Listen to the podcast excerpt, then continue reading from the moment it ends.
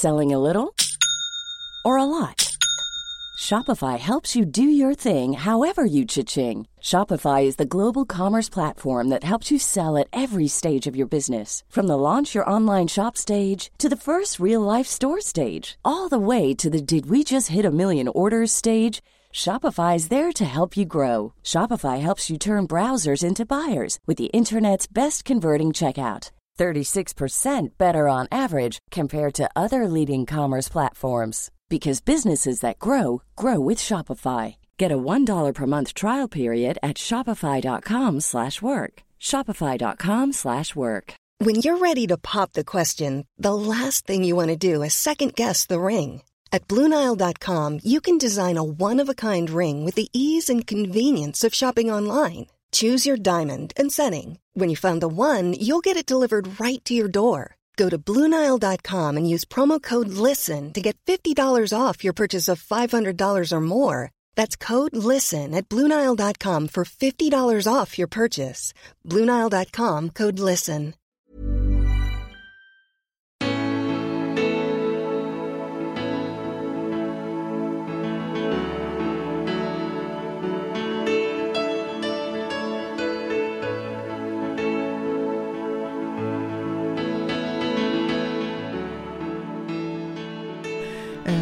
Och jag kallades för Hulken. Eh, Det var för att jag var lite biffig sådär och så hade jag grönt hår på grund av att det hade kommit koppar i, i rören hemma. Knappt man kommer upp på eh, resultatlistan Ja, för att man kanske sköt sönder Mm. inredningen. Liksom. Mm. och så har jag presenterat mig som att jag gör det här för att jag tänkt liksom, bli bäst i världen. Men det är precis som att vi har skapat en bild av eh, att fokus handlar om att kämpa allt vad du kan från A till B. Men det kallar jag ju en besatthet och inte fokus. Jag har kontroll, jag bestämmer själv. Jag gör det här med perfektion, precision, extrem skärpa och fullständig koncentration. And I fucking love it! och sen vinner jag i Australien veckan efter det.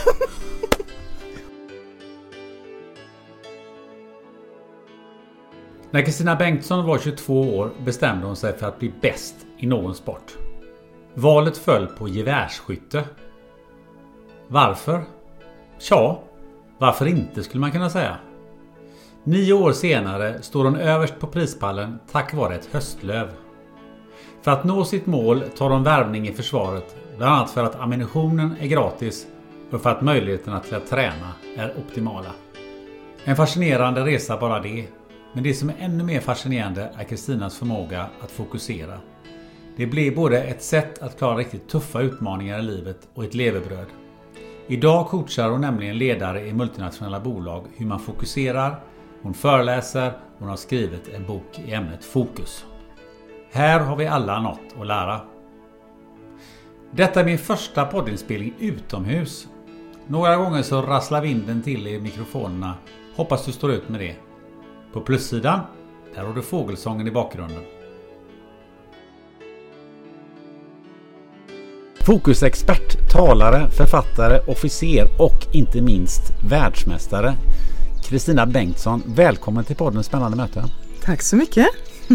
Ehm, vi sitter ju hemma hos dig i Båstad. Ja, Därav bakgrundsljudet. Kan du ge lite så här beskrivning? För det är, en helt fantastisk miljö vi sitter i. ja, var, ja. var befinner vi oss? Jag instämmer. Det är en fantastisk miljö. Vi befinner oss eh, uppe på Hallandsåsen. Eh, Och vill man skoja till det så skulle jag kunna säga att eh, vi kan ju liksom kika ner på de som bor på gräddhyllan. Eh, i Båstad så att säga.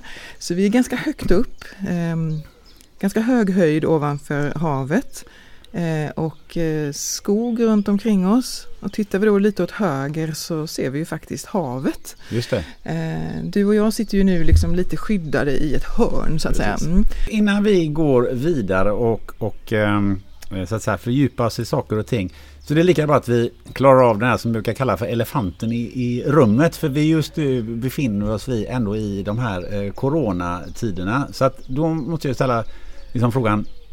Jag ser att du mår bra. Ja, Eh, då undrar jag liksom hur, hur, hur har du påverkats eh, ja, men både fysiskt och kanske framförallt i det här fallet eh, i ditt arbete? Ja, det är ju en viktig fråga. Eh, jag mår bra och jag har mått bra hela den här resan så här långt. Men jag är inte opåverkad. Eh, runt den 7 mars minns jag att det var. Då var jag i Stockholm. Eh, jag vet att jag ehm, var hemma hos min storebror och vi båda, liksom som i en spännande film nästan, lite otäckt sådär, reagerade liksom på ehm, börsens fall. Eh, vi båda fick inställda lunchmöten och vi båda två satt och började liksom kika på om vi skulle sälja en och annan aktie och sådär. Och insåg när vi satt där att kära någon, det här kommer att bli ehm, illa. Ehm, vi fick ju då information om att eh, covid-19 så att säga då hade nått även Sverige och restriktionerna slog in. Vi lyssnade på, på ehm, Eh, statsminister och eh, jag minns den dagen ganska väl och kommer nog alltid göra det. Eh, och efter den dagen så har jag ju inte varit eh, i någon annan eh, stad en eh, Båstad. Falkenberg har jag nog varit i också. Men eh, min business så att säga eh, har ju på något märkligt vis klarat sig ganska väl. Första veckan där så inställdes ju allting, alla bokningar för 2020. Jag hade mycket bokningar i USA. Jag skulle varit i New York förra veckan. Boken kommer ut på engelska i USA. Så allt det där är ju inställt. Men ehm, ja, och då var jag nog lite nedstämd i någon vecka sådär och kände att aj då, det var ju lite trist här med noll noll kronor på den så kallade ROI, liksom, förväntad inkomst, noll kronor. Men jag har ju många andra eh, ben att stå på rent ekonomiskt så att eh, jag insåg ju väldigt, väldigt snabbt att eh, det är verkligen inte värst för mig. Och det som hände då, det som jag gjorde som möjligen är lite annorlunda, det är ju att eh, jag valde att inte bli eh, överengagerad jag valde att inte gå ut med massor med erbjudanden om, om eh, gratis eh, webinars och så vidare bara för att eh, finnas kvar på marknaden eller för att icke bli bortglömd digitalt. Utan i hela min, i hela min roll som fokusexpert ligger ju också att eh, vara sansad, att hinna tänka efter innan man agerar, att finna ett in, inre lugn när saker och ting är besvärliga. Att hitta en självkänsla och en inre identitet eh, när eh, saker och ting som man har förväntat sig kanske inte blir som väntat. Eh, så jag tog det helt enkelt ganska lugnt. Och efter ett tag, ja helt plötsligt så är det någon brasilianare som hör av sig. och eh, då ville man exempelvis att jag, det kommer jag göra nu i juni, då har jag, är jag inbjuden på ett webbinar för eh, eh 80 brasilianska business schools och eh, talar då till dem eh, på en och samma gång. Det blir omkring mellan 10 och 15 000 åhörare kanske. Oj. Så att mitt budskap har ju på sätt och vis nästan eh, fått större gehör nu än innan. Eh, och det gör ju att eh, jag känner ingen oro. Jag känner snarare så att vad bra att människor nu ser värdet i förmåga till fokus eh, ännu mer nu än innan. Eh, jag ser också en spännande skillnad på innan covid-19-krisen så hörde väldigt många människor av sig till mig i den här desperationen av att de tappat fokus. Och det var väldigt mycket sådana uttryck som att ehm, eh, snälla hjälp mig att strukturera min dag. Hur blir jag mer effektiv mellan 9 och 11? Eh, hur blir jag av med alla mejl och hur kan jag bli mer fokuserad på en uppgift och producera mer under en dag? Det var väldigt mycket kopplat till effektivitet och till eh, topprestation. Och ja, det är ju fokus som krävs för det, men hela mitt koncept är ju snarare att det bygger mer på det här lite djupare resonemanget. Eh, det handlar inte bara om effektivitet och topprestation utan om att fungera eh, fokuserat över tid. Eh, att värna om och bevara sin inre kärna, att kunna säga nej till impulser utifrån och att eh, som sagt tidigare bevara ett lugn i svåra i svåra tider och det passar ju plötsligt väldigt bra. Så jag ser att nu frågar man mer efter, efter det lite djupare perspektivet. Ja, det är, det är himla intressant. Någonting som jag eh, också funderar på är ju när vi eh, hade första kontakten på faktiskt på, på LinkedIn. Eh, så eh, skrev du någonting om att, att du har eh, tackat nej till viss media och förfrågningar enligt min princip jag vägrar bejaka människans ytlighet särskilt i dessa tider. Mm. Jag tycker det var en oerhört eh, intressant eh, start på våran, eh, våran konversation. Eh, och jag, jag, är lite nyfiken, även om jag förstår nog vad du tänker och vad du säger och särskilt med tanke på det du sa alldeles nyss. Men, men kan du bara en smula utveckla det lite grann? Ja, mycket gärna. Jättespännande. eh, jo, eh, det är ju så eh, att eh, vi lever ju i fortfarande eh, en intensiv tillvaro. Eh, vi lever i en så kallad eh, uppmärksamhetsindustri. Eh, var du än går, vad du än gör så är det någon eller något som vill ha din uppmärksamhet. Inte minst då en digital plattform oftast. Ehm, vi gör kanske lite för mycket, många utav oss. Ehm, vi vill kanske prestera lite för mycket eh, kopplat till topprestationen, vad vi egentligen behöver. Eh, och eh, mycket är quick fix. Ehm, det ser jag både i media och i övriga samhället, i business och även liksom bland, bland människor ehm, eh, överlag. och då har jag tyckt att det är väldigt viktigt att eh, har du något klokt att säga så behöver det ta lite tid. Ehm, och när jag då har fått förfrågningar just i covid-19-krisen om att Kristina, vi vill gärna höra dina, dina åsikter, vi vill gärna höra eh, ditt ehm, eh, intellektuella tänk, vi vill höra din historia och dina visdomar, för nu behövs de i de här svåra tiderna.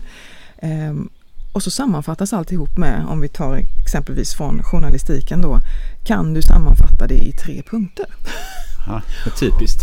Ja, och då har jag, jag förstår ju det. Jag vet att man måste svara upp till eh, var människor befinner sig och vad de behöver och sen får man liksom så att säga växla dem därifrån till ett lite djupare perspektiv. Man kan inte direkt börja med det djupa perspektivet kanske. Men jag tycker också det är synd att man på förhand bestämmer sig för att, att människan är så speedad fortfarande att de bara har tid med tre punkter. jag tror och är det inte så, då är det min uppgift att få fler människor Eh, till att eh, kunna ta till sig eh, lite djupare resonemang, för det behövs. Det är precis det som behövs. Eh, och då tycker jag att nu när vi befinner oss i en pandemi eh, och folk behöver mycket stöd, mycket hjälp, mycket struktur, mycket fokus så att säga.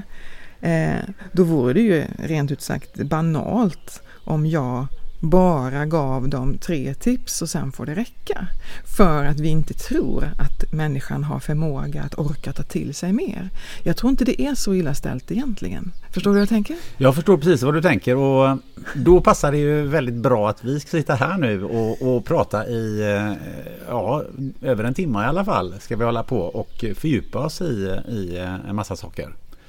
Ehm, och det första jag eh, funderar på det är ju att eh, också på LinkedIn så ser jag ju din eh, profilbild.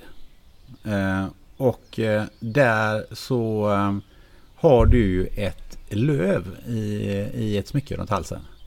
Eh, och det vet jag ju att, att det är ju eh, någon sorts eh, höjdpunkt eller, eller crescendo eller vad man ska säga i, i ditt liv. Så jag tänkte jag skulle jag tänkte att vi tar avstamp i det här lövet och för att sedan ta oss lite mer till varför det här lövet har en sån eh, betydelse och hur det hamnade där. Uh, ungefär så tänkte jag som att, att, vi, att vi tar oss en liten stund här. Så att, uh, kan, du, kan du berätta lite på att varför har du det här lövet och vad betydde det där och då? Ja, Lövet har ju en historia. Och det är nästan så att andra har fått mig att förstå värdet av lövet. Eh, eh, men självklart är det ju så att när jag skjuter mitt sista skott i en VM-final mm, och då ska vi ju komma ihåg att jag, jag eh, har pressen på mig, jag har publik bakom mig, tiden tickar. Jag visste ju, man ser ju liksom på skärmen ungefär hur man ligger till. Jag var väldigt nära världsrekord så att eh, av ren erfarenhet så visste jag ju att eh, skjuter jag en tia nu så vinner jag VM-guld. Skjuter jag en nia så gör jag inte det. Det är ju en viss information man då ska hantera. eh, och jag hade väldigt mycket eh, duktiga andra skyttar runt omkring så konkurrensen är extrem. Eh, marginalerna är extrema. Tian är ju alltså 10,4 mm 50 meter bort och du ska parera vind och ljus och eh, din egen puls, men framförallt dina egna tankar. Och i en sån här stund, så även om jag då är vältränad både på att hålla vapnet still, att hantera pulsen eh, och att hantera mina tankar, så är det ändå så att jag är ju inte helt fri från eh, problematiken att jag tänker nervösa, irrelevanta eh, tankar. Eh, så i den stunden så tänker jag ju självklart, och här, här, tror jag många människor känner igen sig i pressade situationer, att jag tänker ju uppriktigt att även om jag har skjutit 56 eh, tior av snart då 60 stycken, eh, så tänker jag ändå att usch vad, vad det här går dåligt. Alltså det, nej, nu skjuter jag bort mig igen och nej, vad, vad kommer coachen säga om jag nu missar tavlan igen? Och, oh, nej, Nej, jag tror jag får stuka foten, alltså det här är för nervöst. Jag tänker väldigt mycket tokiga tankar för att nästan fly från situationen. Och då krävs det att bryta mönstret, återkomma till den inre kärnan, den inre förmågan.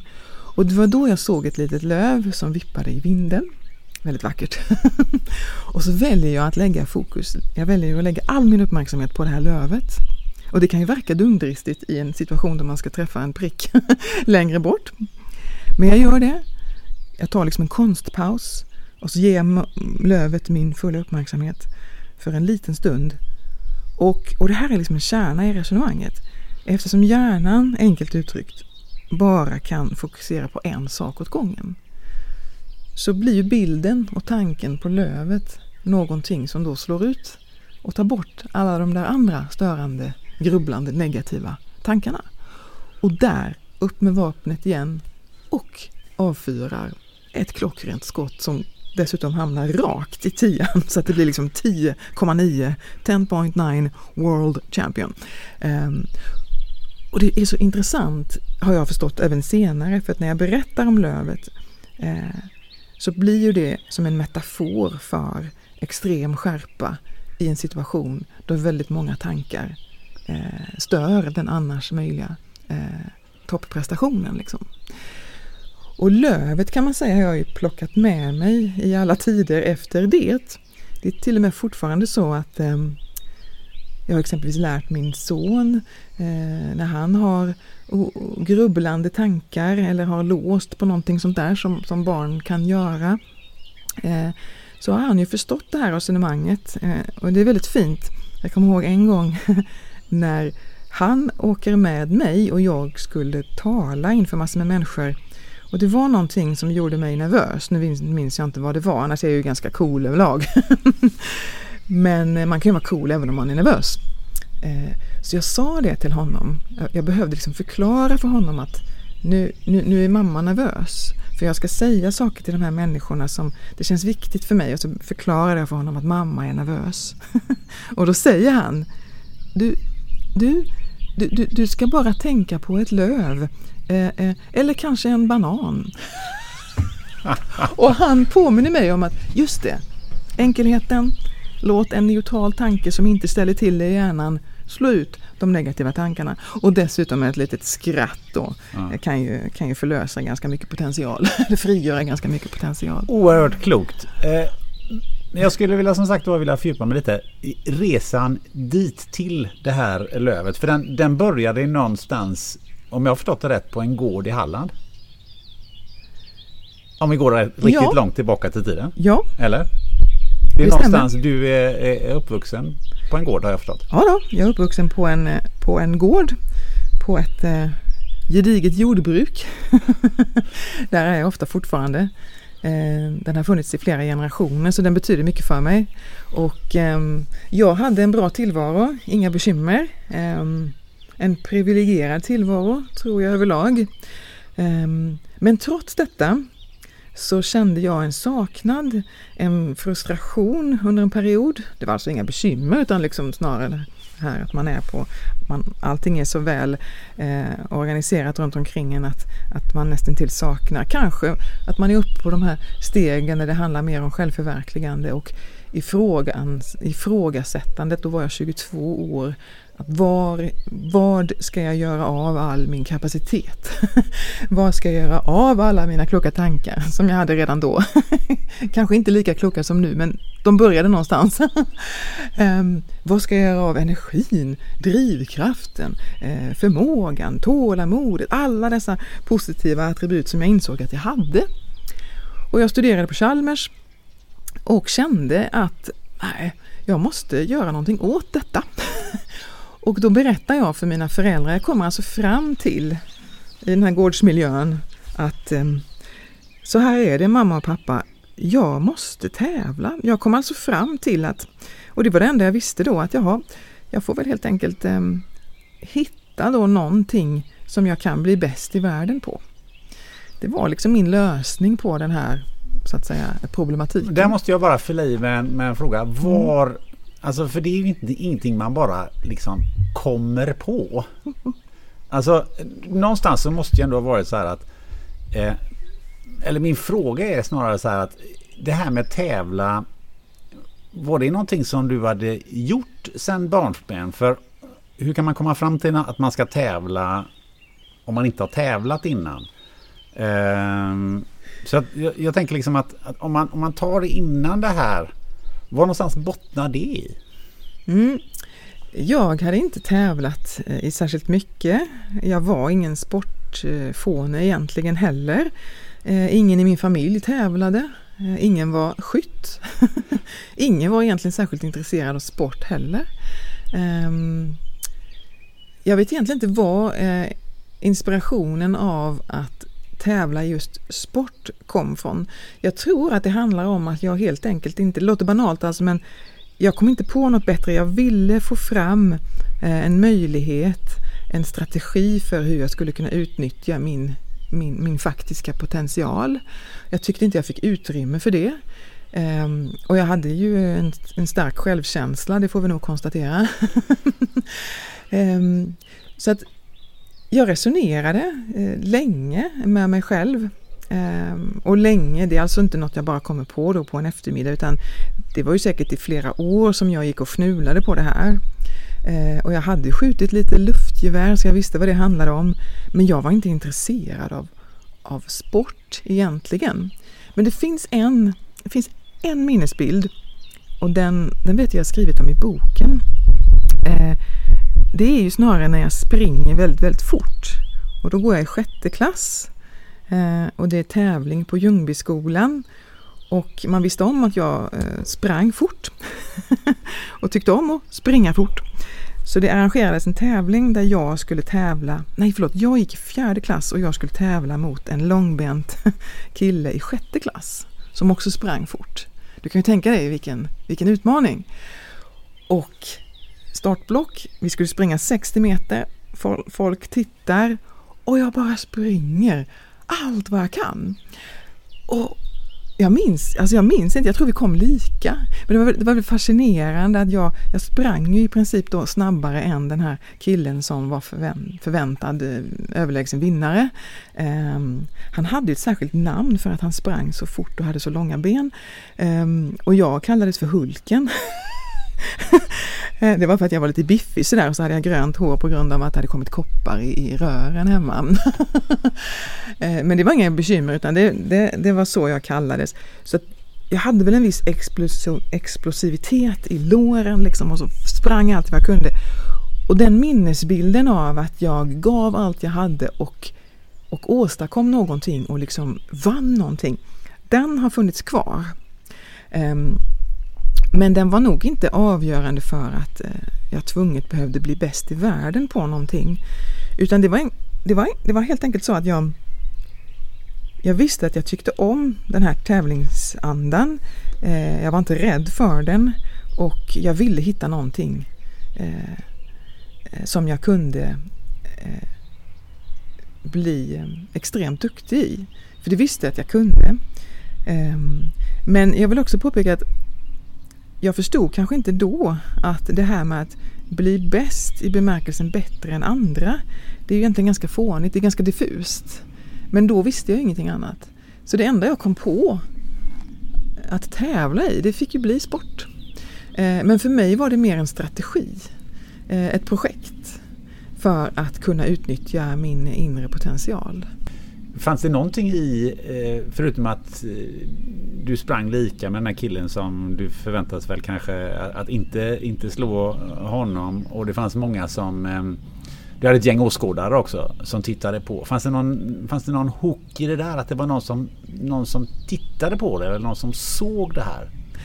Eh, jag tror att det finns en hook som du säger som är möjligen det att mina föräldrar och min familj inte var sådär särskilt intresserade av sport. Eh, det var inte så att de var emot det men, men det var inte heller liksom någon naturlig koppling till sport sådär. Jag vet att jag själv letade efter, finns det ingen friidrottsklubb någonstans? Vet jag att jag letade efter själv. Liksom. Det var inte så att mina föräldrar inte var engagerade utan det var bara att det fanns inte i den världen. Liksom. Uppvuxen på jordbruk, det var annat som var viktigare helt enkelt. Och möjligen då att jag blev ehm, bejakad för någon slags inre eh, energi som jag inte fick utlopp för någon annanstans. Eh, så tror jag att det kan ha varit.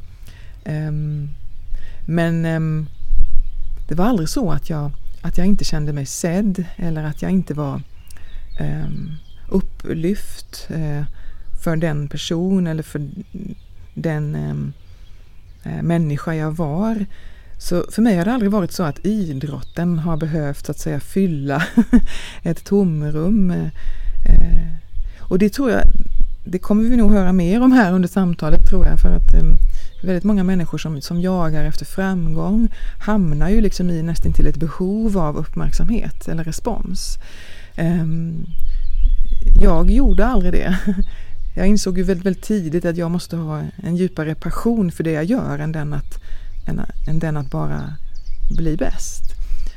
Um, men hur, om, om, du då, för att gå till det här att, att du valde ju då eh, kompakt skytte det är nog en lämplig eh, idrott att, att börja med. För jag misstänker ju att är man är man 22 eller 23 som du var då så, så, så kan man inte bli bäst i världen eh, och springa 100 meter. Det, det, där har man pass, tyvärr passerat den.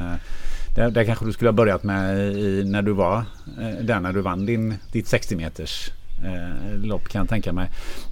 Men det som jag funderar på eh, lite det är ju ändå eh, Ja men till att börja med valet. Ja, men du kunde ju valt bowling, du kunde valt eh, racing, bågskytte, eh, curling. Eh, det finns ju ett antal sporter till. Varför just skytte? ja, det är vissa som har tyckt varför valde du inte golf? För då hade man kunnat tjäna ännu en hacka. Ja, till exempel. Golf har jag helt glömt bort i sammanhanget. Men det hade ju definitivt varit ett läge för. Det är ju ganska likt skytte ja. faktiskt. Så det hade förmodligen gått väldigt bra det också.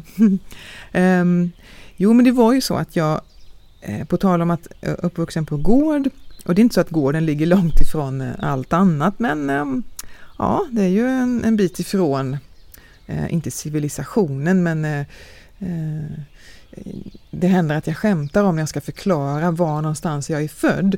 Att jag då skojar om och så säger jag att ja, jag är född i Sverige eh, utanför Falkenberg, utanför Långås. Ehm, Eh, utanför eh, lastad eh, i kärret. och gården heter ju då Kärrets gård. Eh, men för mig är det den, den ultimata uppväxtmiljön. Men möjligen att det har påverkat mig på ett sådant sätt att, att det var inte det var inte nära till hands med massa idrottsarenor eh, och närhet till sport och sådär utan jag, jag sportade ju liksom på egen hand. Jag vet att jag brukade saxa över eh, Eh, ett staket som vi har. Eh, jag liksom sprang, istället för att springa igen, alltså gå och öppna grinden, jag kan tänka dig lite fin grind sådär i gårdsmiljö, så, så gjorde jag som så att då, då tog jag liksom en omväg och så saxade jag över staketet eh, väldigt många gånger. Antingen när jag skulle hälsa på någon eller om eh, jag skulle vidare till cykeln exempelvis. Så jag var ju väldigt atletisk och sportig utan att egentligen älska sport och tävlandet. Och likadant eh, så kan du tänka dig att vi har liksom vita staket Ja, nu är de omgjorda. Det, det är arrendatorn Örjan som har fixat så nu, nu är det nytt här. Va? Men tänk dig vita staket, en ganska lång sträcka som går längs med en gårdsbyggnad och innanför de här vita staketen så står en häst. och det, detta är då hästen Hetty. Eh, hästen Hästy hette hon ibland men det var ju, det ska ju vara Hetty. och denna häst, hon visste ju att ehm, eh, snart kommer skolbussen då kommer Kristina och Thomas, min storebror, då kommer de ut ur huset. Och då fick hon ju hälsa på oss och det tyckte hon var roligt. Det var en höjdpunkt för hästen. Men det var också en höjdpunkt för mig. För många gånger var det som så eh, att jag, på tal om 60 metersloppet då, då startade jag precis vid starten av staketet och sprang allt vad jag kunde mot där bussen brukade stanna då. Och hästen hon sprang ju med. Alltså hon tog ju sån fart och sån kraft. Liksom. Hon nästan fes. Du vet hur det kan bli när en häst tar fart. Och hon vann ju varenda förbaskade gång. Hästen var ju snabbare än mig. Eh, men jag minns ju det här som väldigt, väldigt roligt och väldigt mycket eh, liksom, kraft och power och glädje. Eh, men inte alls kopplat till någon, någon, någon specifik sport eller något behov av att vinna egentligen över hästen. Men det är klart att det, det satte igång en tävlingsinstinkt. Um, och då kan man undra, um, kanske skulle valt höjdhopp ja. också. Men i allt detta, så det enda som fanns nära och som jag på något vis kom in i, och då var jag ju yngre, eh, det var ju luftgevärsskytte. Så att jag hade ju provat på luftgevärsskytte. Och jag hade väldigt lätt för att växla mellan den här enorma explosiviteten med att då tävla med hästen ehm, eller med den äldre killen på skolan eh, och att sen eh, sitta eh, helt blickstilla och stirra på en prick med ett vapen, fullständig koncentration. Så jag, jag visste att jag var duktig på både och. Och då var det så att eftersom jag kände till skytte så någonstans så tyckte jag nog väldigt mycket om det här oerhörda lugnet. Den där enorma koncentrationen som jag ändå kunde förnimma finnas i den där sporten. Och ehm, eh, kravet som det ställs på mig då att, att, att tvingas motstå det här inre bubblande drivet av att springa allt vad du kan från A till B. Eh, det, det, är ju en enorm tillfredsställelse att, att hitta det lugnet samtidigt som det handlar om prestation. Ehm, och jag visste nog redan, redan då, alltså när jag var 22 och tog det här beslutet, att jag var väldigt duktig på dels den här växlingen från explosivitet till fullkomligt sans, eh, men också till den mentala aspekten. Så jag visste att skytte är nog någonting man kan hålla på med länge. Eh, skytte är, ehm, kräver ett tålamod som jag vet att jag har. Och ehm, skytte kommer nog kräva att man utvecklar sitt psyke och det tyckte jag var väldigt intressant. Det ville jag väldigt gärna göra.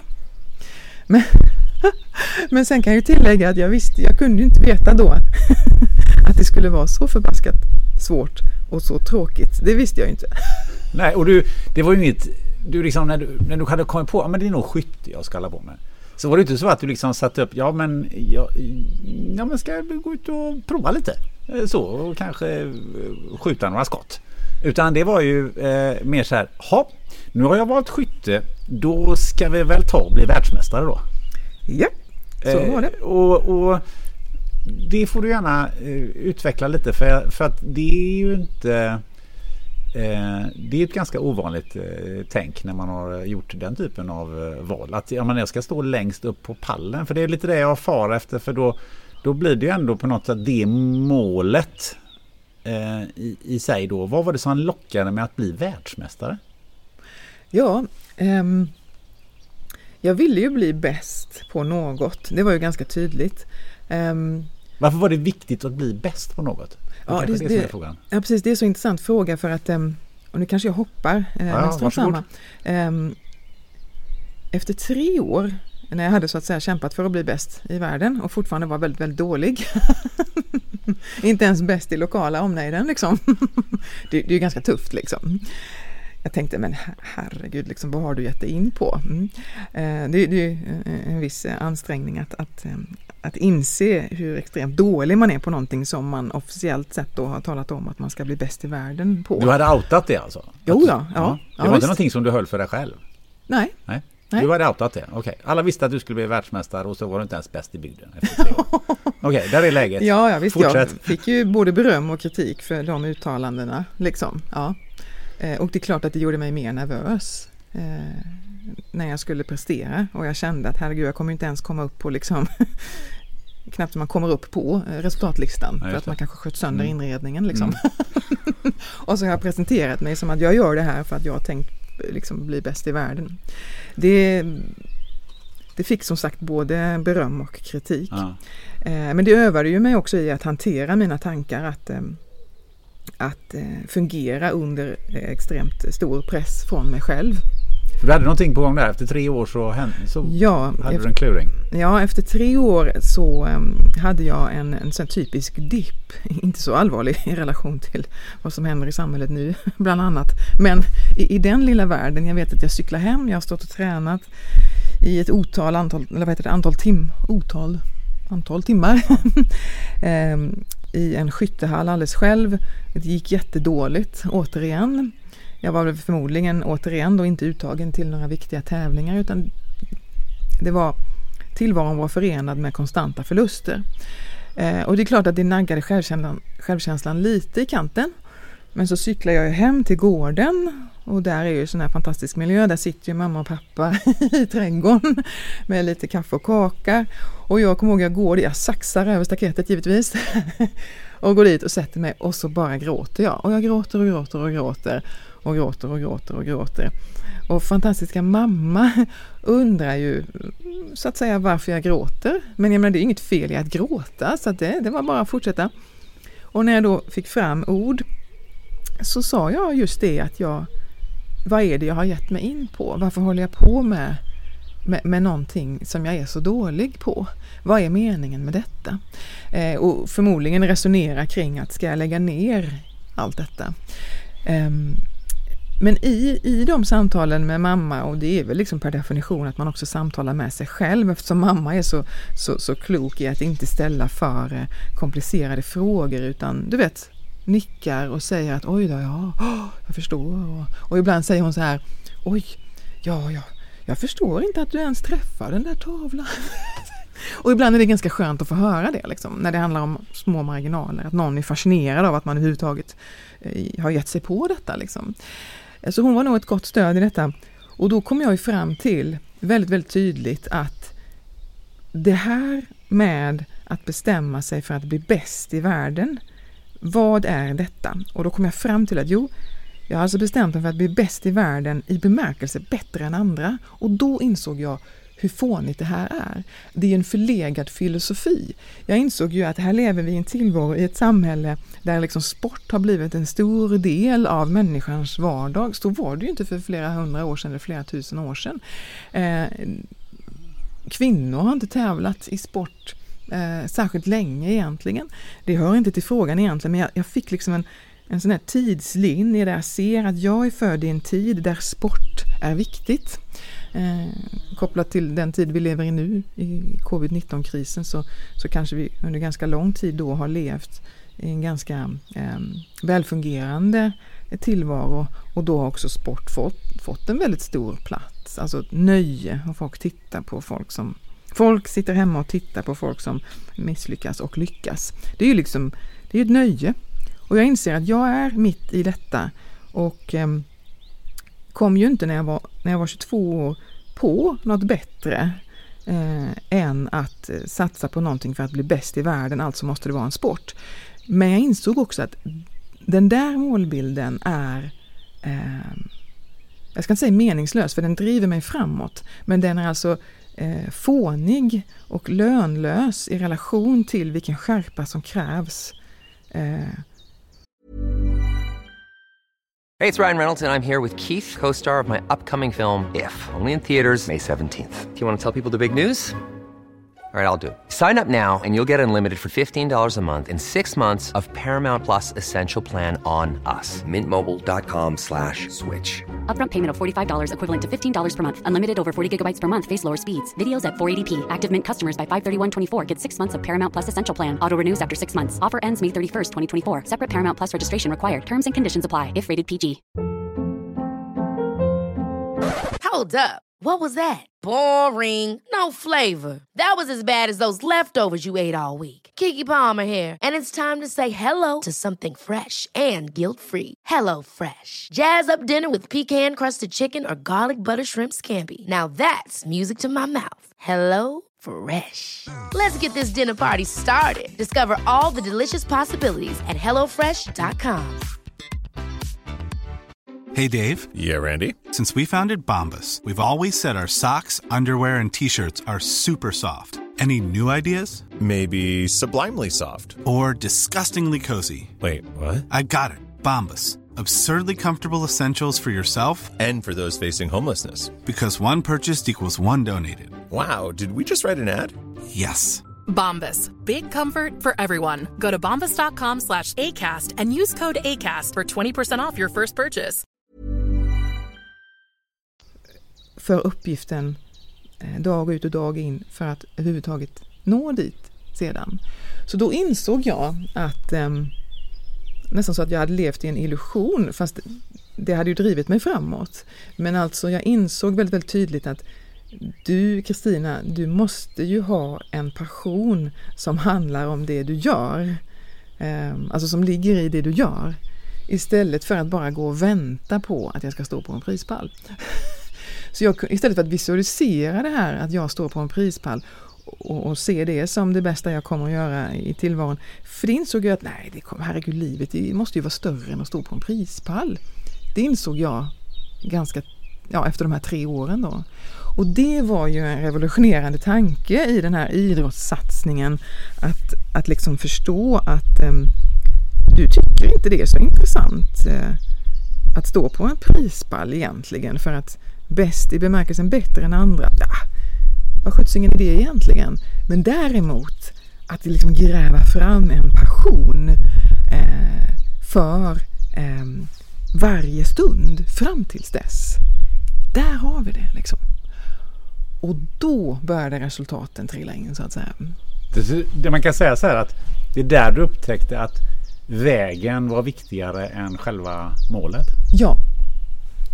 Jag, jag kanske kan relatera till det mer än vad många andra kan. Som, jag vet inte vad det är för ja. människor som har intervjuat det. Men, men eftersom jag själv hållit på med lite idrott.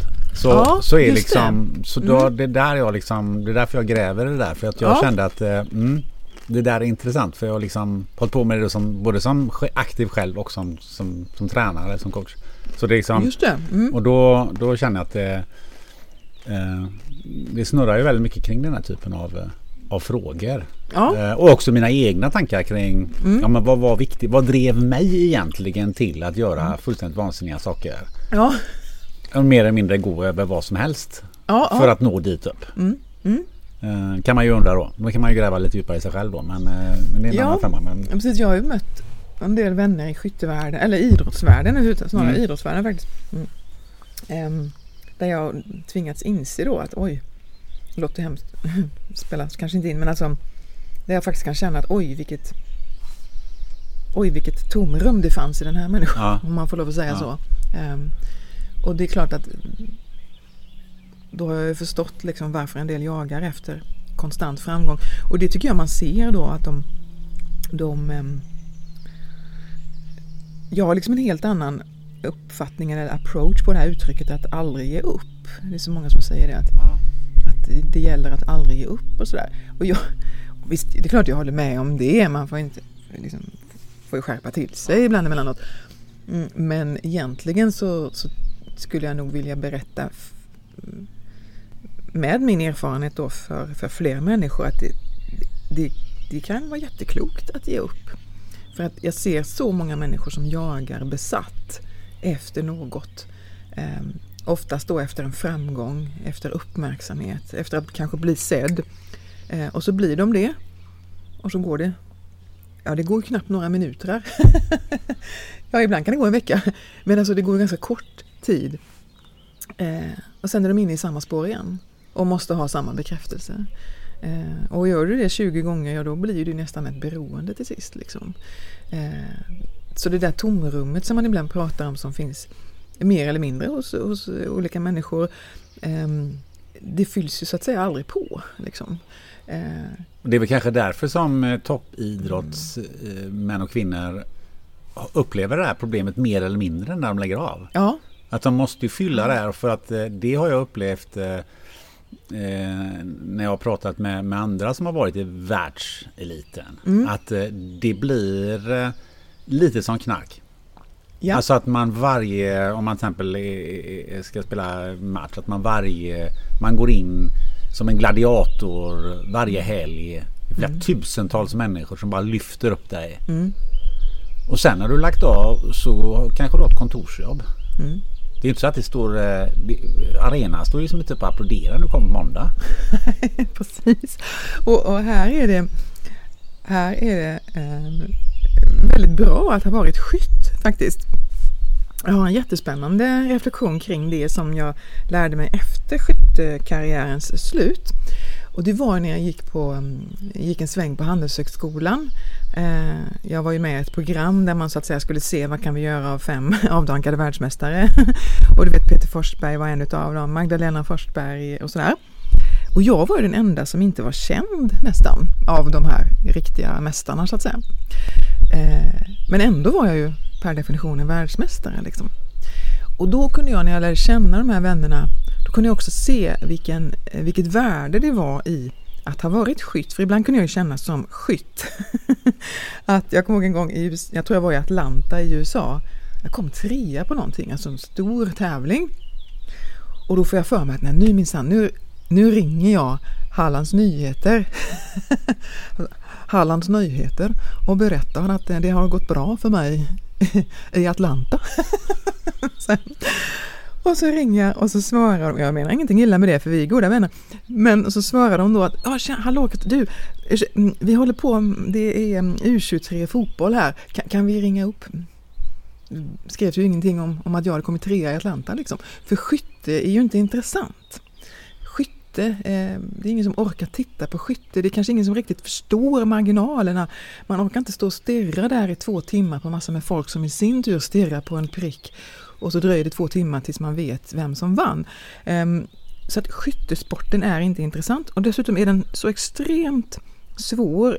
Eh, marginalerna är så otroligt små att det är liksom aldrig samma personer som vinner varje gång utan ehm, Sonja Fallskifter, liksom en fantastisk skytt. Hon vinner en världscup och sen kommer nästa, ja då hamnar hon på plats 52 liksom och sen kommer nästa och då är hon på plats 12 och sen var hon trea.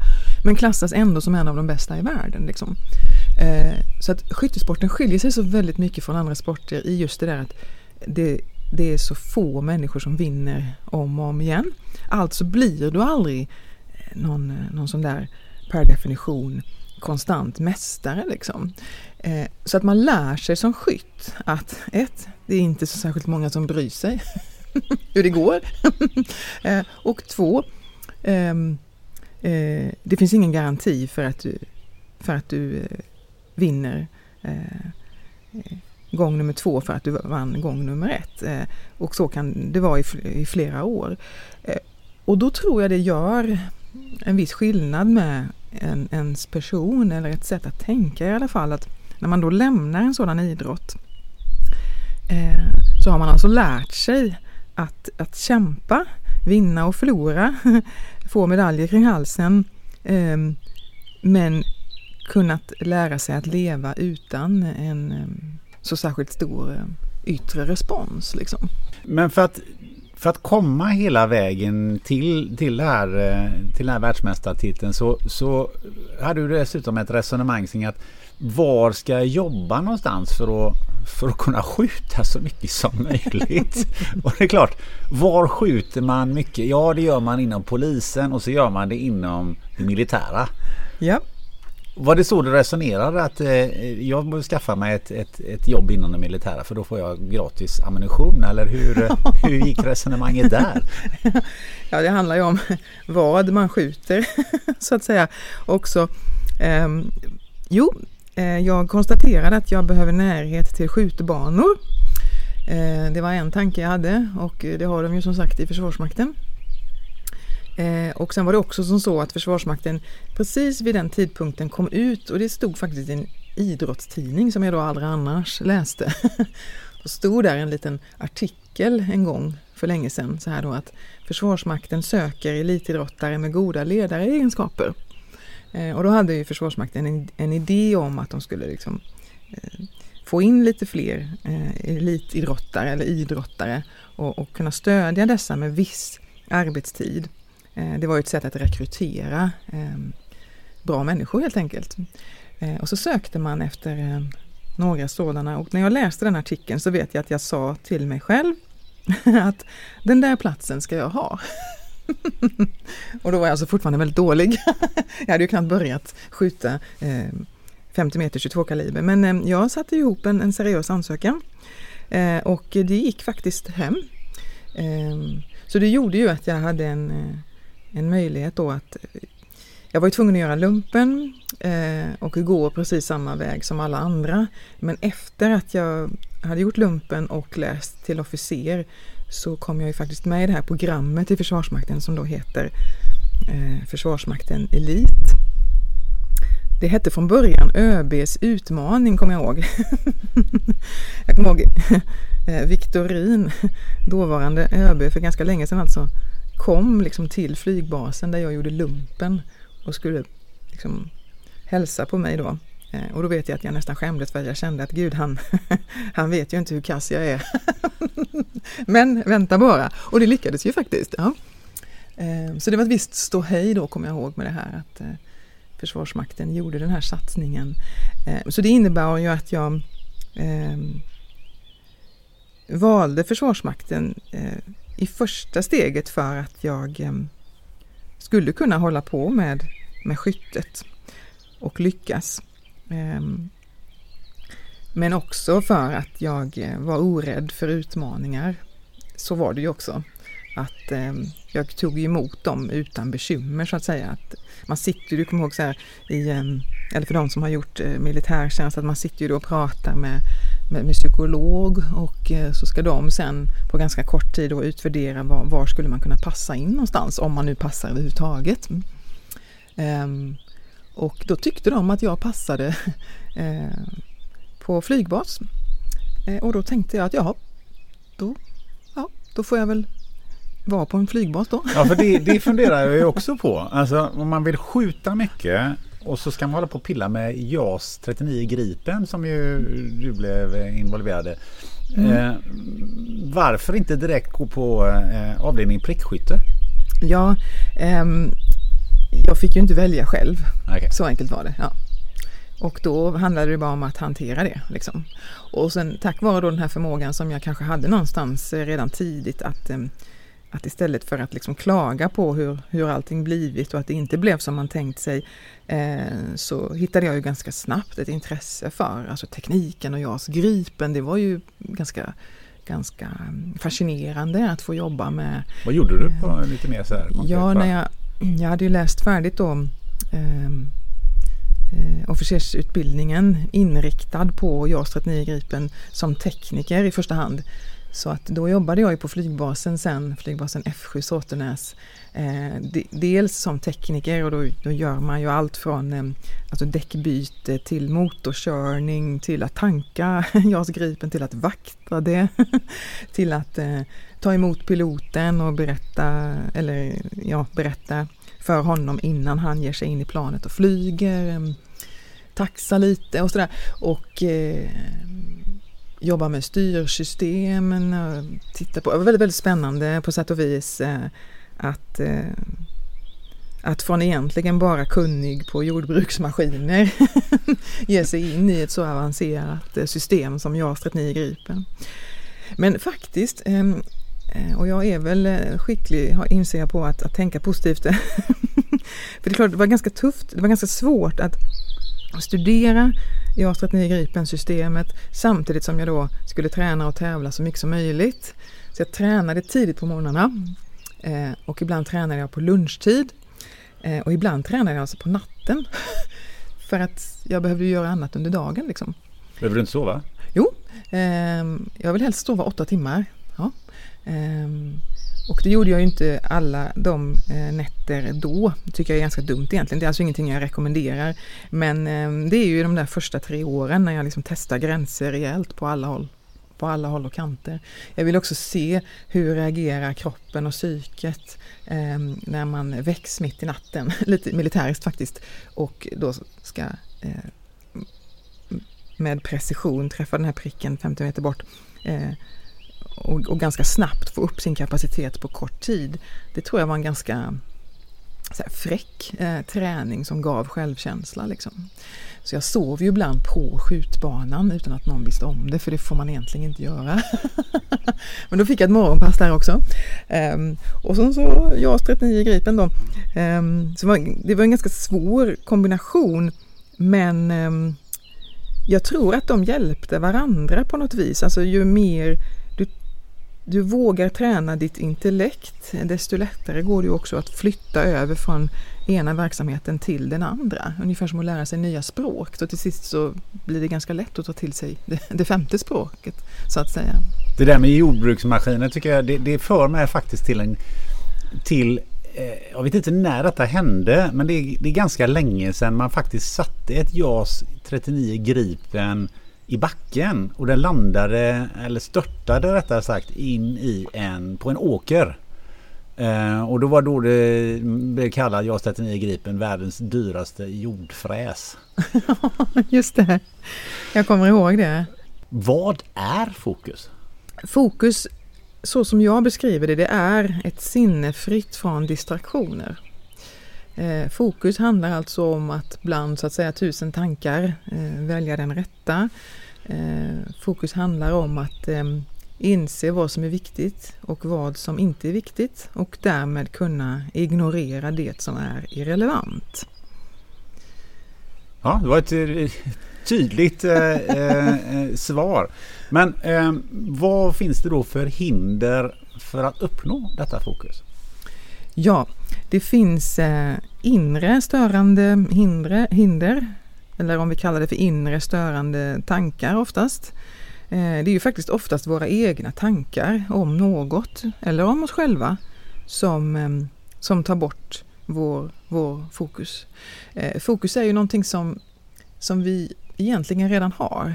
Det är liksom ingenting som, som vi behöver kämpa oss till utan antag och se på det på det här viset att fokus är liksom ett tillstånd, en förmåga som vi relativt naturligt sett redan har. Men eh, våra egna tankar, våra, våra grubblerier eh, tar oss bort från denna, eh, detta tillstånd. Eller så är det yttre störande saker, distraktioner som tar bort den. Och nu lever vi ju i en tillvaro där vi har väldigt mycket av både och. Just det. Och någonting som jag funderar på då det är ju du har varit inne på det tidigare. Du säger att eh, eh, det här med målbild. Att man eh, så att säga som så många idrottare gör som att man ser sig själv på, eh, på pallen eller man ser sig själv göra eh, eh, saker och ting eh, framåt i tiden. Är, är det ett bra sätt att, att hålla fokus? Det är ett bra sätt att, att skapa engagemang och driv och att ehm, berätta för sig själv vart man är på väg och kanske i vissa fall varför man gör det man gör. Men jag tycker inte att det är ett, ehm, ett ehm, konstruktivt sätt för att hålla fokus eh, på det man ska göra här och nu. För ofta är det så att den där bilden av vart man skall eller den där bilden av att man har lyckats, den plockar ju så att säga eh, tankar från det som är nu till något som sker framåt i tid. Och dessutom i många fall, och det kan vara så att vi inte vågar prata om det, jag vet inte, men i många fall så sätter ju också den tanken en press. och det kan ju vara bra i vissa fall, men för många så är det en press som ställer till det med koncentrationen och fokusen. Um, Så att um, jag upplever att vi ibland har en felaktig eh, uppfattning om eh, vad fokus är. Och jag är inte rätt person att döma sig vad är rätt eller vad är fel för att för folk brukar kunna känna ganska väl själva när de så att säga är i fokus eller inte. Men det är precis som att vi har skapat en bild av eh, att fokus handlar om att kämpa allt vad du kan från A till B. Men det kallar jag ju en besatthet och inte fokus. Förstår du hur jag tänker? Ja, det låter väldigt intressant. Eh, Nej, för just det här, för att det, det, är ju en bild man har över att eh, ja, men ska du nå till B från A till B så måste du ha besatthet. Det är många som säger det. Ja, jag tycker inte det.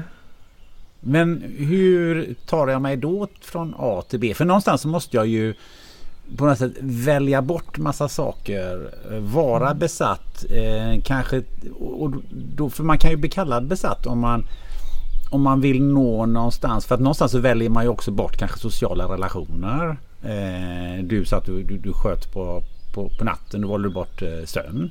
Eh, och du sköt på, på dagen och du sköt på julafton och på, på, på alla andra tillfällen när, när folk eh, festar till det och har lite skoj i sociala sammanhang. Och det har man ju hört själv. Alltså det är som, eh, ja men lägg av nu. Ska du inte, ska du inte med här istället? Eller ska du inte med på stan? Nej, nu ska jag träna.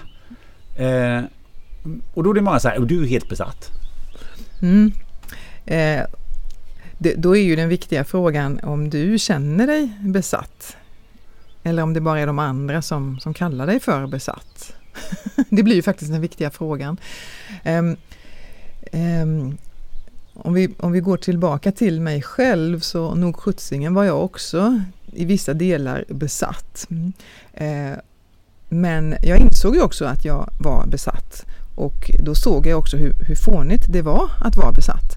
Så att jag plockade ju liksom bort allt det där som var allt för besatt. Exempelvis, eh, det var ju ett sätt för mig att lägga märke till hur, hur smart det var att, eh, att bli så att säga eh, eh att jobba med enbart kvalitet istället för kvantitet. Ja, inte enbart, man måste alltså träna jättemycket och ha i skyttesporten heter det ju att man ska ha massa skott i ryggen. det var ett bra uttryck. ja, um, ja, men du förstår vad jag menar, att man, ska liksom, man måste ju skjuta väldigt många skott för att kunna bli bättre helt enkelt. Um, hur många skott har du skjutit fram till eh, du blev världsmästare? Har du någon, har du någon idé om det? Ja, någonstans mellan 20 och 25 000 Oj. skott. Ja. Ja. Eh, men då kan man ju tänka så här att hur många av de skotten sköts Eh, Eh, med skärpa och hur många sköts utan skärpa?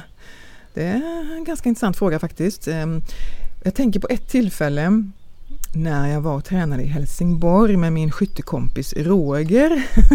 Han är alltså extremt skicklig och hade tränat väldigt mycket längre än mig. Så han var ju jätteduktig på teknik. Och jag var ju inte lika duktig för jag hade inte hållit på lika länge. Men jag var ju väldigt intresserad av det här mentala så att säga då. Så det som händer då i det läget, vi är alltså där i timme efter timme i en ganska tråkig, kylig, mörk skyttehall. Och eh, ja, det kostade några kronor att hyra den här hallen. Så att hans idé, och den är alltså helt riktig mm, ur det perspektivet att man ska skjuta mycket för att nå någonstans. Han vill ju skjuta så mycket som möjligt, så mycket man bara hinner på de här sex timmarna vi kanske hade. Och det var min initiala inställning också. Men sen bestämmer jag mig för, jag börjar liksom titta titta runt i rummet och jag såg såna teckningar som barn hade ritat eh, på, eh, som kanske då tränade skytte en gång i veckan och sådär. Och det var någon växt som hade inte fått vatten så jag vattnade blomman. Ja, mycket spännande som fanns i rummet liksom. Och så började jag intressera mig för det. Och så bestämde jag mig för att nej, nej nu ska jag, in, jag ska inte skjuta 300 skott och liksom kryssa i och skicka in till kanske då olympiska kommittén att så nu har jag liksom fyllt på med 300 skott här för då har man ju lättare för att bli utvald kanske till olika tävlingar när man kan visa att man har skjutit mycket. Så jag väntade. Jag väntade och väntade, gick liksom och fnulade, gick och finlirade lite grann med vapnet och så tänkte jag, reflekterade, inte då på målbild utan på det som var här och nu och under den dagen så sköt jag fem skott. Men de fem skotten, de sitter alltså bullseye. Liksom. Mm. Och jag minns ju varenda skott. Och jag minns förberedelsen, jag minns känslan, jag minns eh, liksom kaxigheten gentemot så att säga Roger som bara skjuter och matar på. liksom, han blev helt liksom, sliten här vid kinden och det gick ju ganska dåligt och det tog till vänster hela tiden. Han förstod inte varför och jag bara lugnt och sansat bara kände att jag har kontroll, jag bestämmer själv. Jag gör det här med perfektion, precision, extrem skärpa och fullständig koncentration. And I fucking love it! och sen vinner jag i Australien veckan efter det.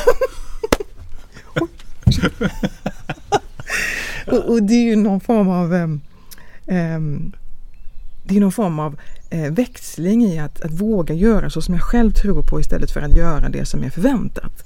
Um... Det tycker jag är oerhört intressant för att det här finns det ju en parallell som jag ser direkt och det är ju hur många timmar eh, har man inte lagt ner och lägger ner och det gäller nog alla människor som som har ett jobb eller som gör någonting eller man, man går till sitt dagliga jobb. Hur många timmar, hur många möten har man med den kvaliteten? Vad har vi att lära oss av det? Mm.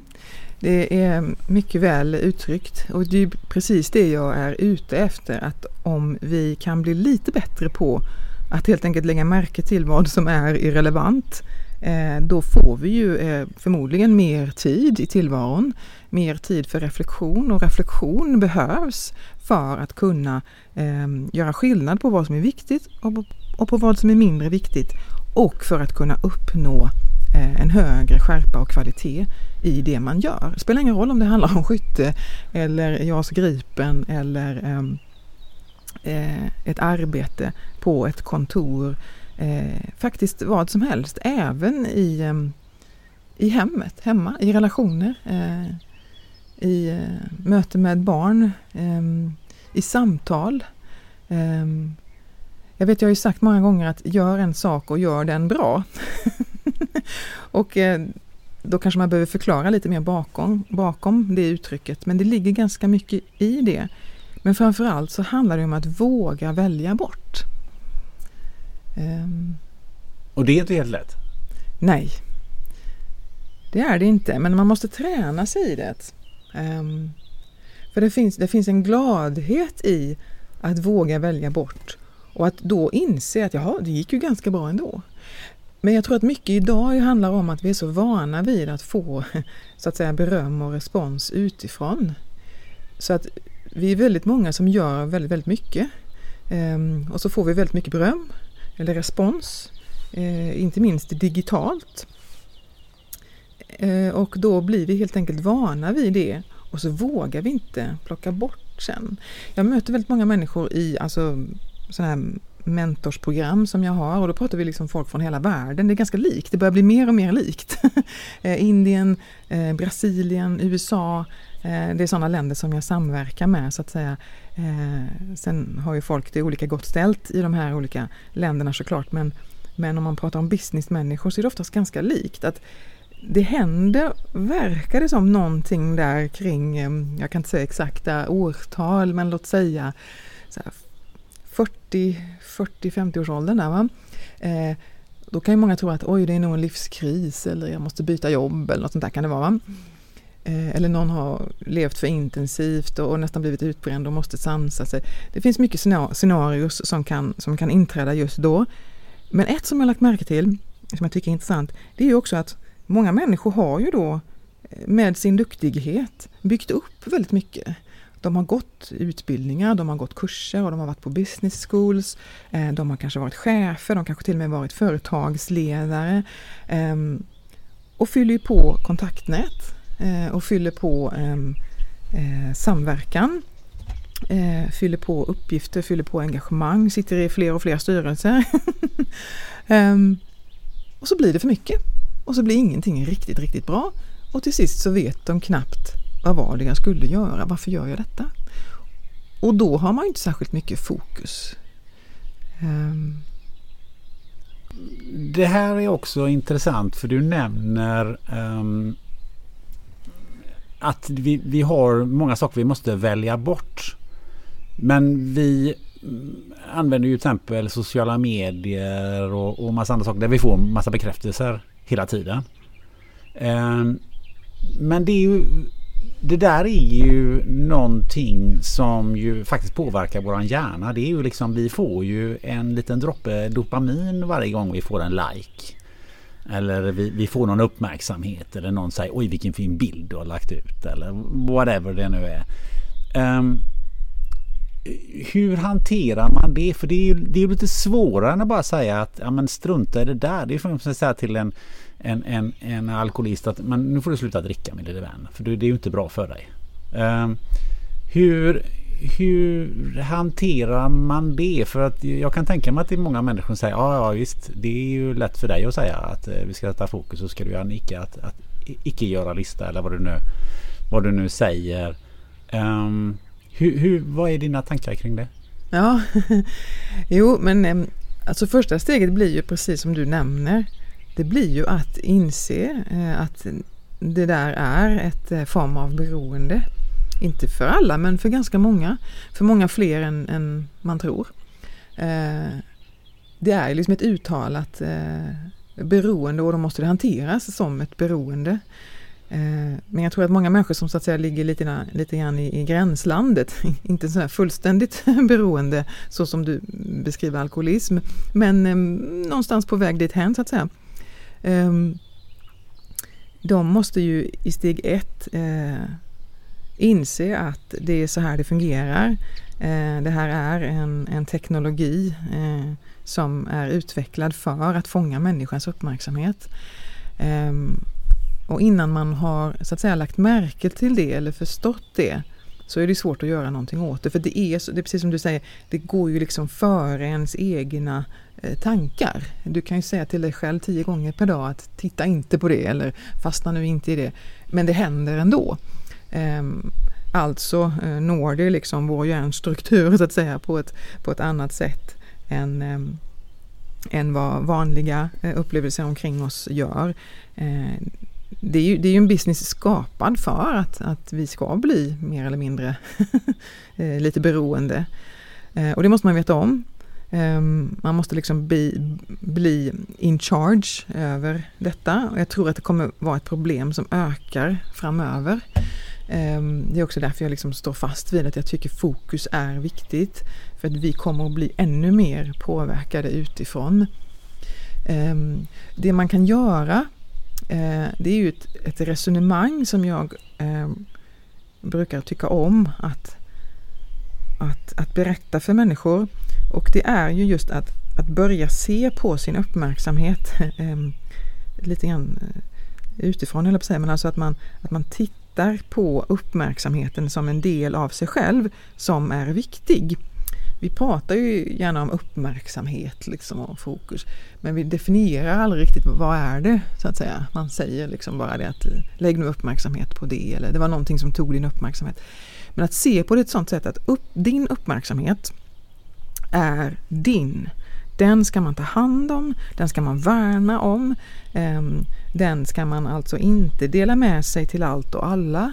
Om man börjar att se på den på ett sådant sätt så blir det kanske lite lättare att kunna i de här stunderna där någonting är på väg att fånga uppmärksamheten, ehm, att säga nej.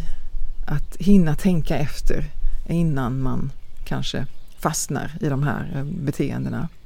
Eh, så att det är ju det är min önskan att, att liksom vrida hela bilden av återigen vad fokus då är. Jo, men det är någonting som vi redan äger i oss själva, någonting, någonting vi måste se på med större respekt.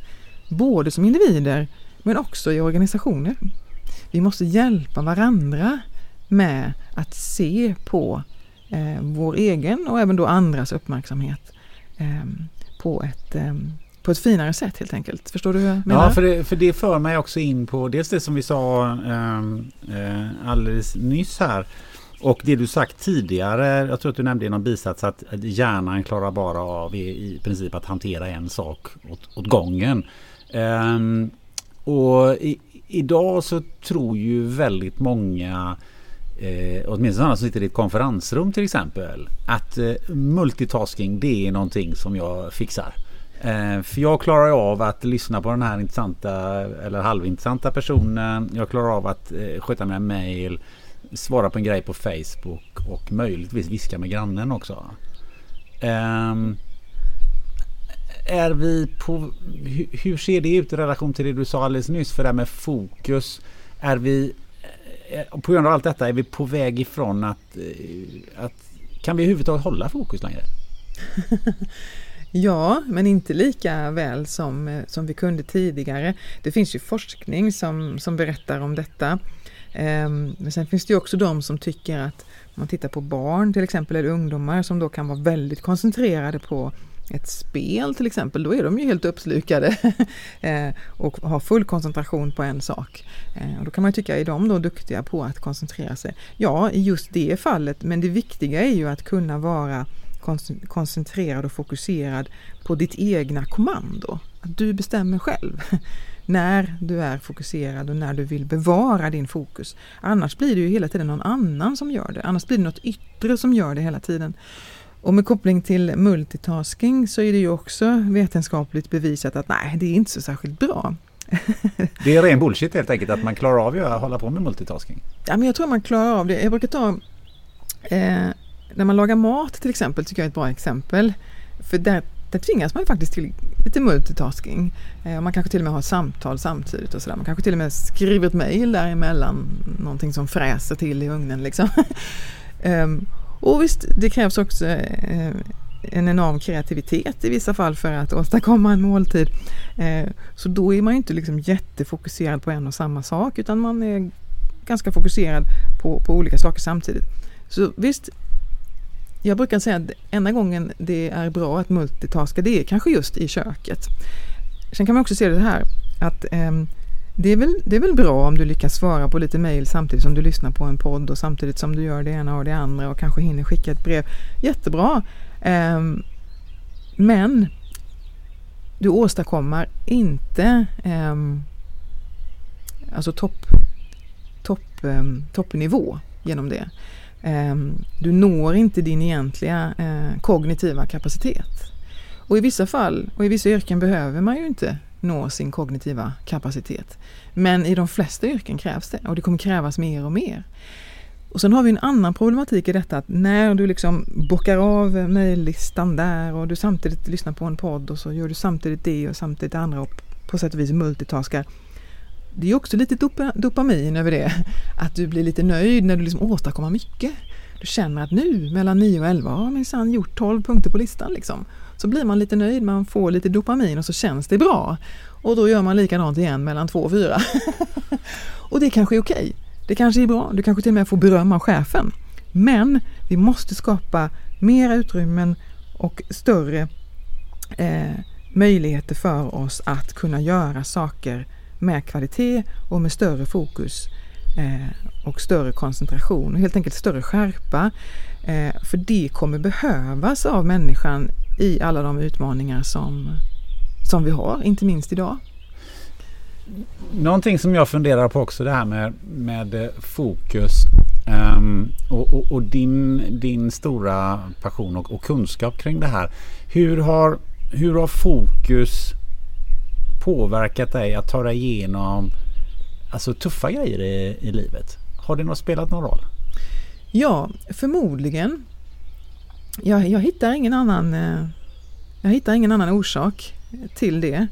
Eh, det är förmodligen så att jag också är en, som det heter, resilient person. Ehm, det innebär? Det innebär att man, ehm, att man har någon slags grundförmåga att, att eh, tåla svårigheter eh, och ändå stå stark genom det. Ehm, det finns ett sådant uttryck som passar ganska väl i det att man är resilient. Ehm, och det är jag förmodligen, men då kan man fråga varför är jag då det? Ja, det kanske är för att jag har utvecklat en väldigt god förmåga till fokus, både i det korta perspektivet och i det långa perspektivet. Och det gör ju också att jag har en livssyn som helt enkelt är då, det låter lite fint sådär, ett liv i fokus. Och då menar jag ju inte att, att jag går runt och är besatt. Eh, i någonting som jag måste åstadkomma utan jag lever liksom i en tillvaro där jag känner väldigt mycket sans, självkänsla, lugn och ro och gladhet också. Och jag gör saker med kvalitet. Jag väljer bort det som är irrelevant och jag blir väldigt, väldigt skicklig i det jag gör. Och det är ju det är ganska behagligt. Det, det blir man ju glad av. det får jag erkänna. Men svårigheter har jag ju mött. Och när jag tänker efter så inser jag att jag har kanske mött fler svårigheter än vad folk tror. För det är ju ingenting som jag normalt sett talar om. Det är ingen som frågar om det heller. Eh, och också för att jag har lyckats ta mig igenom det eh, på ett sätt som gör att det utåt sett har aldrig visat sig direkt. Men ehm, ett exempel är ju två veckor innan Kristoffer, sonen, föds så, så skadas ehm, pappan, alltså mannen, ehm, allvarligt i en olycka och bryter ryggen. Eh, så han försvinner mer eller mindre liksom från hela den familjeuppstarten och uppstarten med en liten bebis. Ehm, det skulle ju hanteras och det vet jag att jag hanterade väldigt väl genom att ett då att tillåta mig att, ehm, att, att känna det som jag kände. För det ingår på något vis också att, att vara närvarande, att ignorera väldigt mycket annat, att våga plocka bort. Livet blev inte som jag hade tänkt mig just då, okej. Okay? att ganska snabbt så att säga finna sig i det men utan att liksom stå över eh, sorgen och svårigheten. Ehm, eh, att kunna föra resonemang med mig själv som var att ehm, skärpa på det som är viktigt nu, resten ordnar sig. Kunna då vara glad i saker och ting fastän de var ganska, eh, såg ganska dystra ut. Ehm, och, och det gick ju ganska bra. Och sen tror jag också svårigheter i Försvarsmakten har jag lyckats hantera eh, tack vare att jag eh, hade en god förmåga att hinna tänka efter innan man agerade. Det är också fokus och skärpa. Eh, min son är autist och kräver väldigt mycket av min uppmärksamhet. Och jag inser, och det fascineras jag av ibland, egentligen finns det ingenting jag är mer stolt över än det. Han, han han kräver så otroligt mycket uppmärksamhet av mig. Det gör ju alla barn. Men jag tror att det, detta kanske är lite i överkant. Mm. Eller lite mer än andra.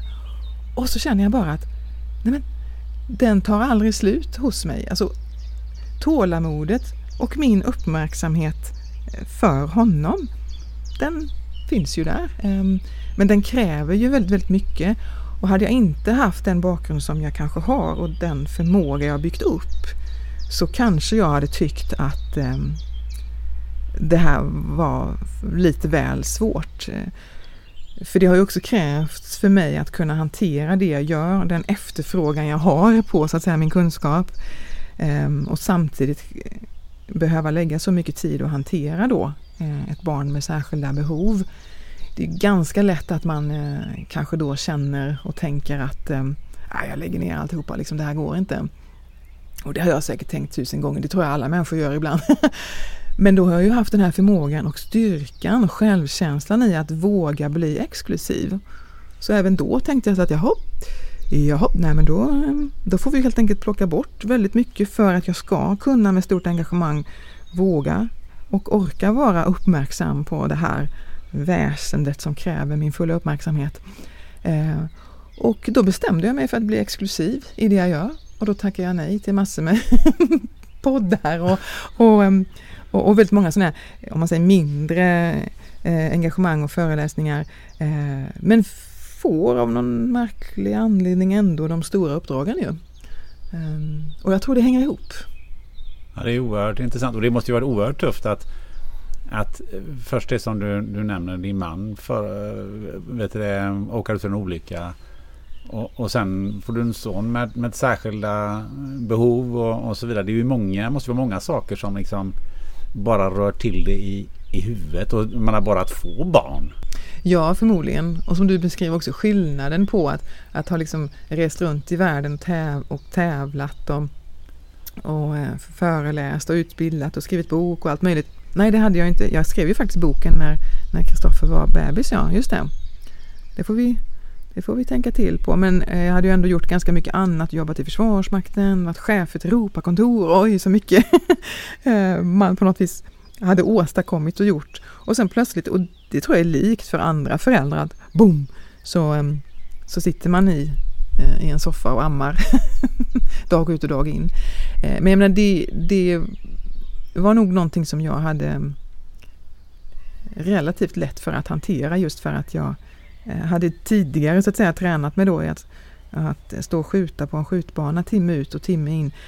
Eh, det handlar ju egentligen om att stå ut med det, det tråkiga, att hantera tråkighet helt enkelt. Eh, jag menar inte att det är tråkigt att få barn men jag tror att folk kan relatera till det, att du, du är plötsligt i en situation där så väldigt mycket av det andra som du hade eh, inte finns längre. Du får helt enkelt vänta ganska länge tills du kan liksom kanske ta upp det igen.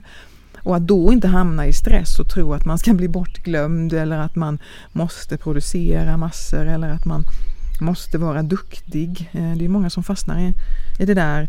Eh, jag kände ju aldrig så. Eh, jag vet att jag sa till mig själv väldigt många gånger och det kan hjälpa andra också att livet är långt. Det är en sån här provokativ tanke, kanske särskilt i dessa tider. Ehm, men eh, jag vet, många människor har det här spontana uttrycket. Det har liksom blivit ett mantra i dagens ehm, eh, tidsera att livet är kort. Det gäller att göra någonting bra av det. Och så gör folk jättemycket och så kommer det bucket lists och så är folk nästan rädda för att inte bli något under den tid de lever. och jag har då bestämt mig för och eh, liksom tränat upp då en tanke i att aj, du äger ju själv ansvar för hur du resonerar och uppfattar tid. Jag menar om vi kopplar tillbaks det till eh, hög och koncentration och fokus. Låt säga att ett skytteskott i en final. Ehm, de sekunderna kan ju kännas som timmar.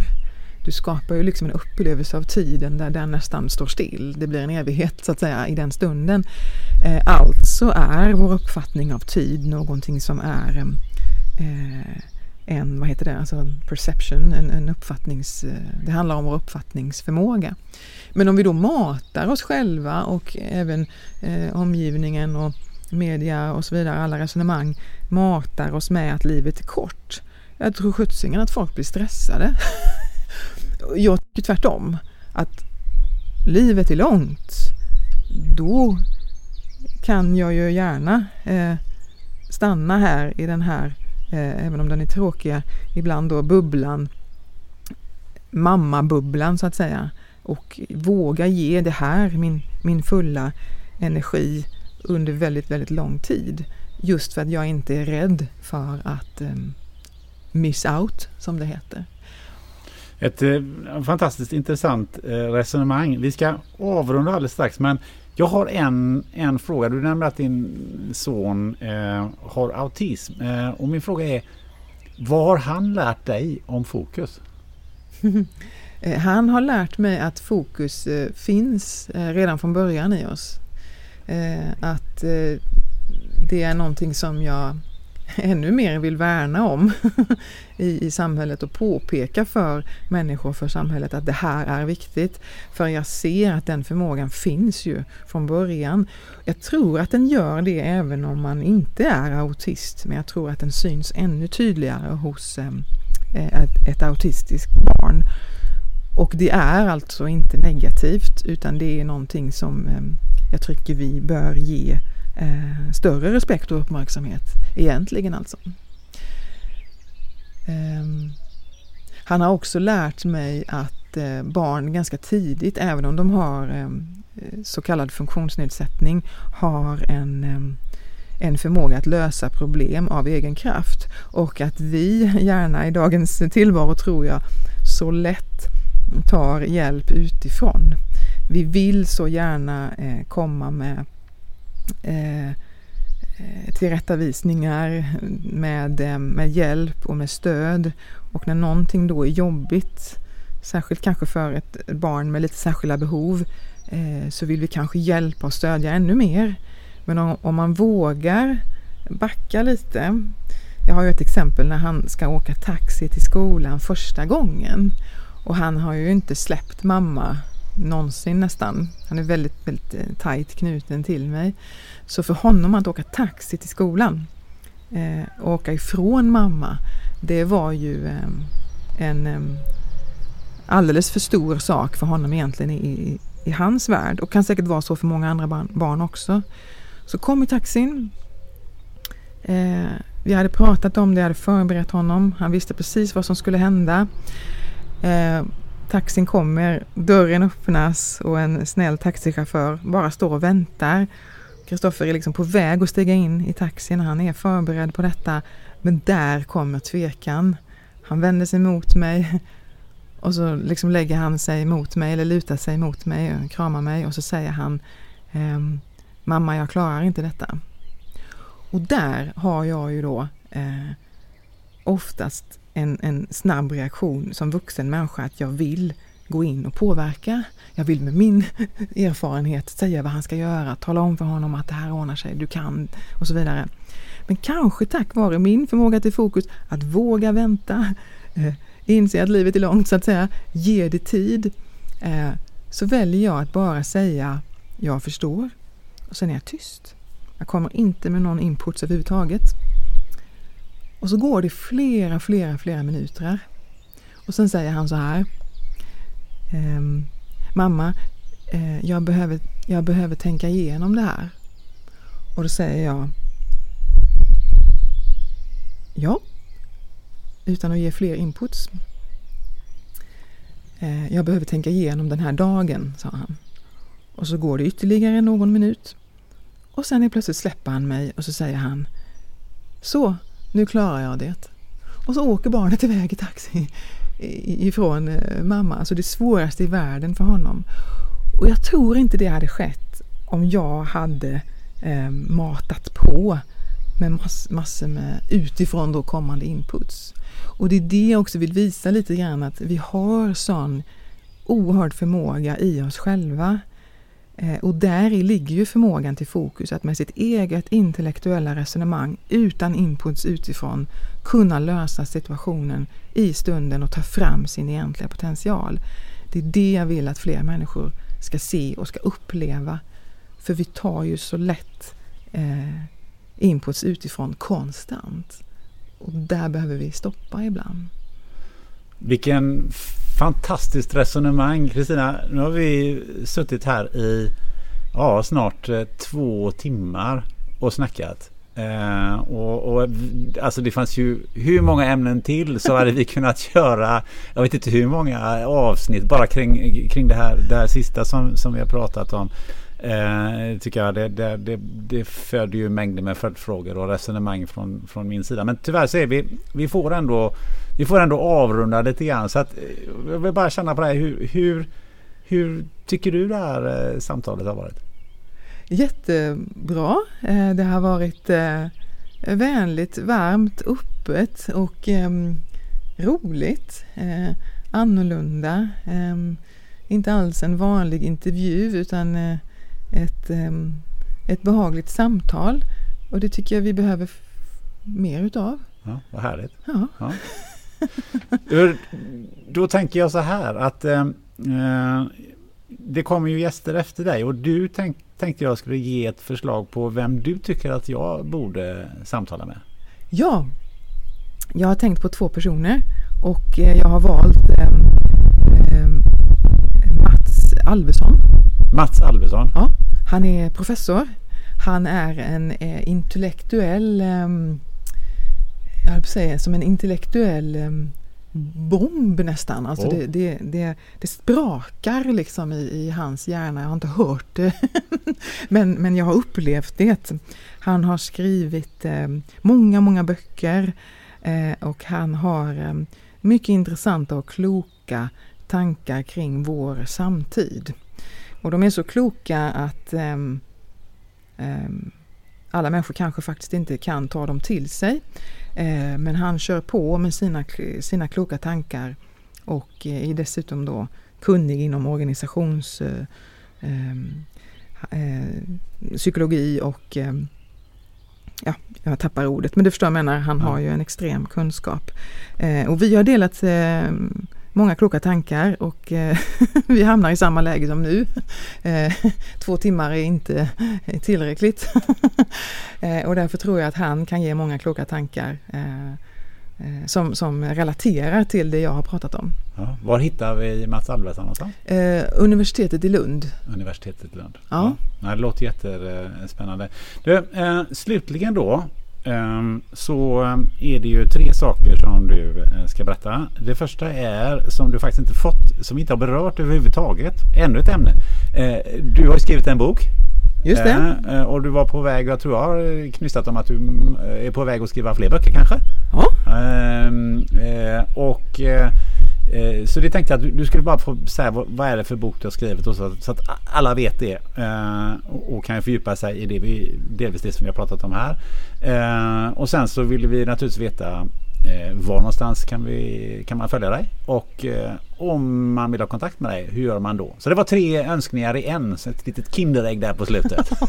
så börja med boken. Och jag öppnar Kinderägget och böckerna. Puff så kommer ja.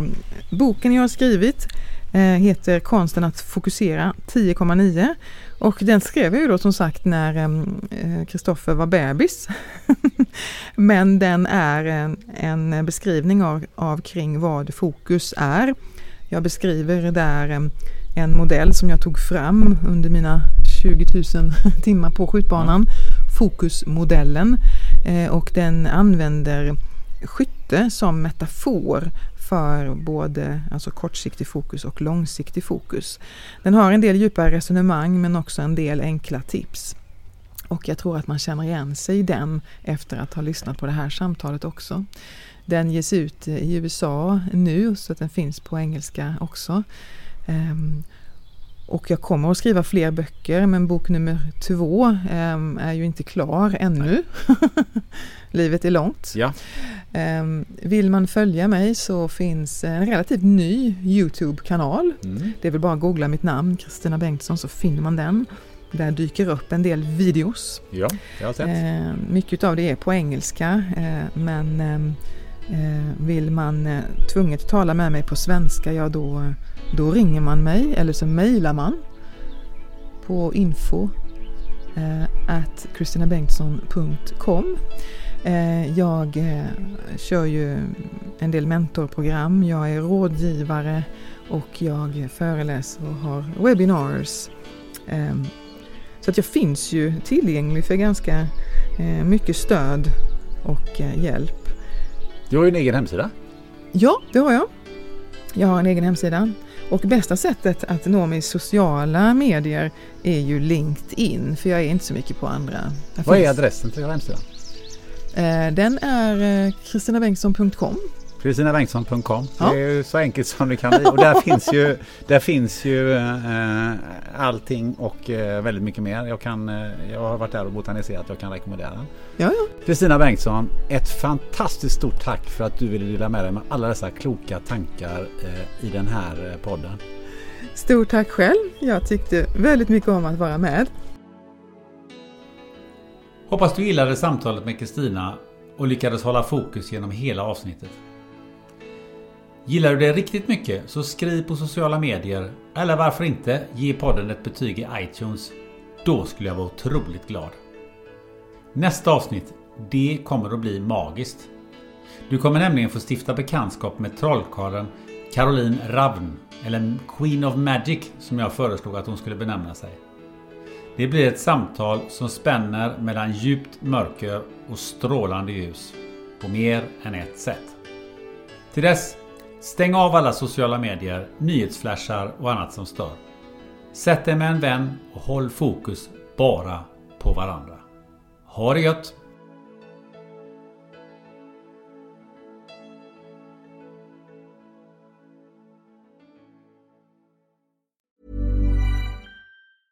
Even when we're on a budget, we still deserve nice things. Quince is a place to scoop up stunning high-end goods for 50 to 80% less than similar brands.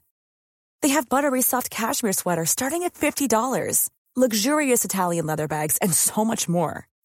Plus, Quince only works with factories that use safe, ethical, and responsible manufacturing. Get the high-end goods you'll love without the high price tag with Quince. Go to quince.com slash style for free shipping and 365-day returns. Hey, it's Paige DeSorbo from Giggly Squad. High quality fashion without the price tag. Say hello to Quince. I'm snagging high-end essentials like cozy cashmere sweaters, sleek leather jackets, fine jewelry, and so much more. With Quince being 50 to 80% less than similar brands. And they partner with factories that prioritize safe, ethical, and responsible manufacturing. I love that. Luxury quality within reach. Go to quince.com slash style to get free shipping and 365 day returns on your next order. Quince.com slash style.